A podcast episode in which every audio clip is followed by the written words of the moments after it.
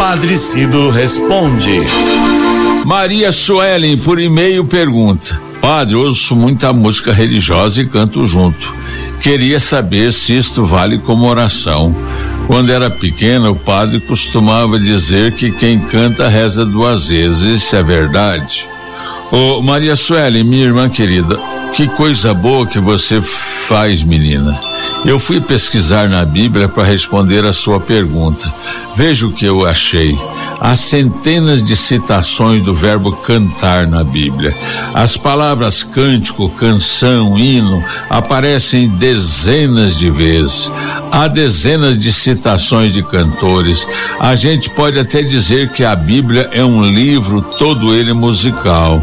Anjos, profetas, patriarcas, reis, homens e mulheres aparecem cantando a Deus, a Deus. O exemplo maior é o do rei cantor Davi, que nos deixou hinos lindíssimos chamados salmos, a maioria deles com instruções para os mestres de coro e com sugestões até dos instrumentos musicais que devem ser usados. É Davi que nos convida dizendo: celebrem ao Senhor, invoquem o seu nome, anunciem entre os povos suas façanhas, cantem para ele ao som dos instrumentos, recitem suas maravilhas. Confie na sua vida, viu, Maria Suelen?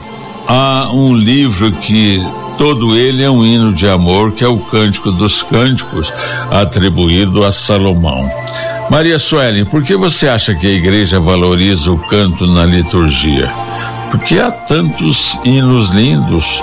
Porque de fato cantar é uma linda forma de rezar Cantar sozinho com os irmãos na fé, cantar ao som de instrumentos musicais é uma belíssima forma de oração. E tem razão a sabedoria popular que diz que quem canta reza duas vezes, porque reza com as palavras do canto, pedindo socorro, ajuda, agradecendo, louvando, e reza com a modulação da voz, com a melodia que reforça a alegria, a tristeza, a angústia, a confiança. Por isso, o canto na liturgia deve ser muito bem cuidado. As equipes de canto devem repetir as normas da igreja. É preciso evitar aqueles shows que, em vez de destacar a grandeza de Deus, servem somente para a exibição dos cantores. É preciso que cada momento da celebração seja significado nas palavras e na melodia que se canta. Há cânticos litúrgicos e, e cânticos piedosos. Há cantos em que a comunidade expressa a sua unidade. Há cânticos que a pessoa se dirige a Deus na primeira pessoa. Saber escolher o canto certo para a hora certa exige reflexão.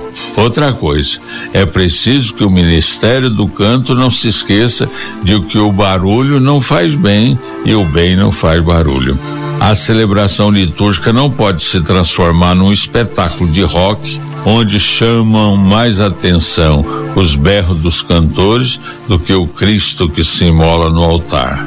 Dito isso, Maria Sueli, minha irmã querida, minha irmã cantora, cante exprimindo sua fé.